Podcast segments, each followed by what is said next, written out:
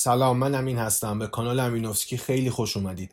همونطور که قولش رو داده بودم دارم برنامه هایی رو برای بررسی فیلم و سریال شروع می‌کنم. این اولین قسمتش هست. امیدوارم این برنامه رو ببینید برنامه های آینده هم دنبال بکنید و نظراتتون رو به حتما منتقل بکنید.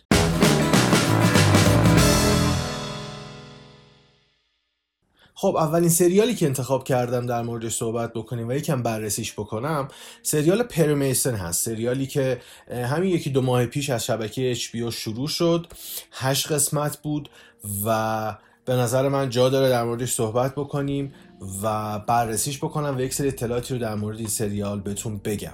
این سریال ساخته ران جرالد و رولین جونز هست. دو تا کریئتور و خالق سریالی که یکی از موفق ترین سریالی که تو کارنامهشون هست سریال ویدز هست. ولی خب اومدن سراغ یک موضوع جذاب و یک شخصیت نسبتا قدیمی توی داستانهای امریکایی به اسم پری میسن. سه تا بازیگر مهمی که تو این سریال بازی کردن متیو ریس جولیت رایلنس و تاتیانا ماسلانی هستن که به نظر من بازی خیلی جالبی داشتن و حالا در موردشون صحبت می‌کنیم. نکته جالب اینه که HBO بعد از تموم شدن قسمت آخر فصل اول فصل دوم این سریال رو هم تمدید کرده و قرار فصل دوم این سریال رو هم با هم ببینیم. داستان سریال توی سال 1932 در شهر لس آنجلس روایت میشه.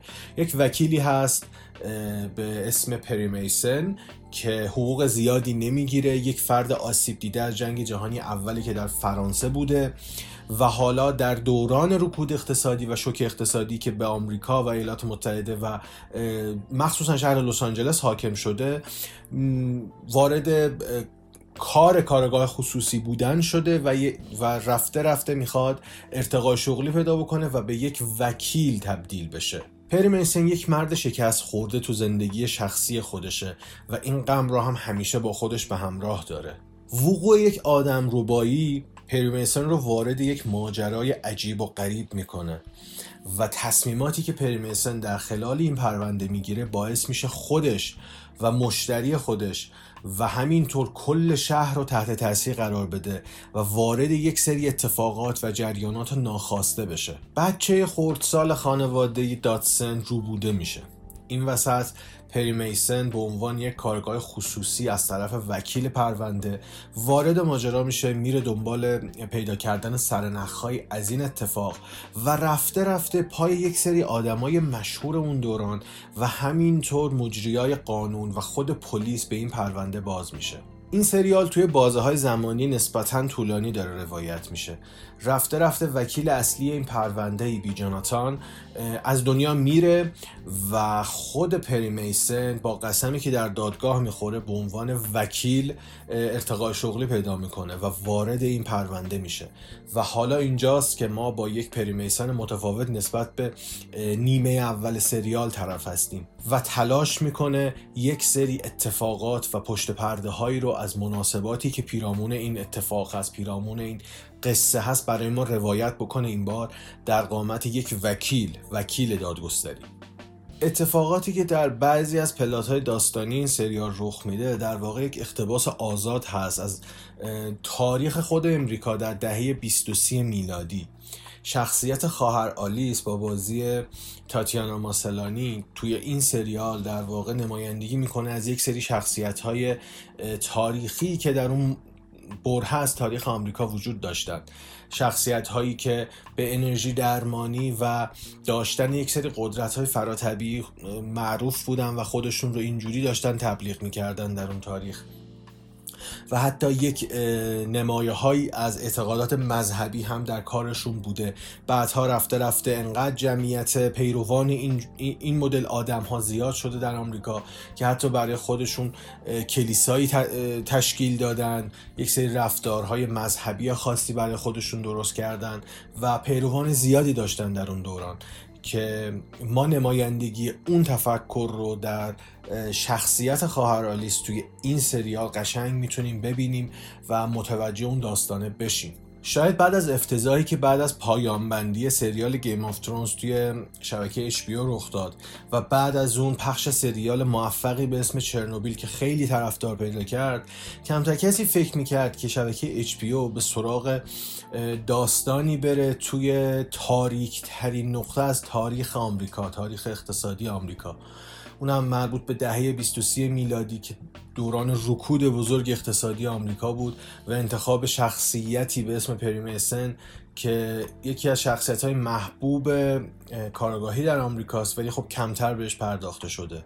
یک سریال درام کارگاهی جنایی که با یک نگاه درست به سینمای نوار و استفاده از المانهای این ساب تونسته یک قالب درستی رو دور این داستانی که قصد تعریف کردنش رو داشته درست بکنه. اتمسفر سنگین این داستان نه تنها بیننده و مخاطب رو پس نمی‌زد بلکه با پرداخت درست به این موقعیت ها باعث می شد بیننده باش همراه بشه و تا آخر قسمت هشتم و تا آخر سریال بیننده رو با خودش پیش ببره. چون کشش داستانی طوری بود که تا آخرین لحظه بیننده منتظر این بود که یک اتفاقی رخ بده و یک گرهی باز بشه. و این به نظر من با استفاده از اون نگاه درست به نگاه یعنی سینمای ژانری و فیلمسازی و سریال سازی ژانری صورت گرفته.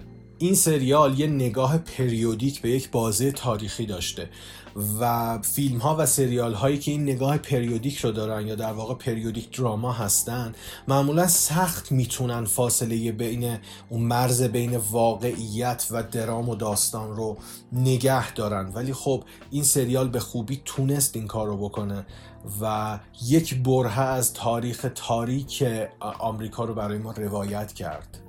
نکته جالب دیگه در مورد این سریال تهیه کننده های اجرایی این سریال بودن که رابرت دانی جونیور و همسرش سوزان داونی دو تا از تهیه کننده های اجرایی این سریال بودن و شخصیت خود رابرت دانی جونیور رو تزریق کرده بودن به قالب داستانی و حتی خود شخصیت پری میسن و این برای من خیلی جالب بود. در مورد بازی ها باید در مورد بازی متیو ریس هم بگم.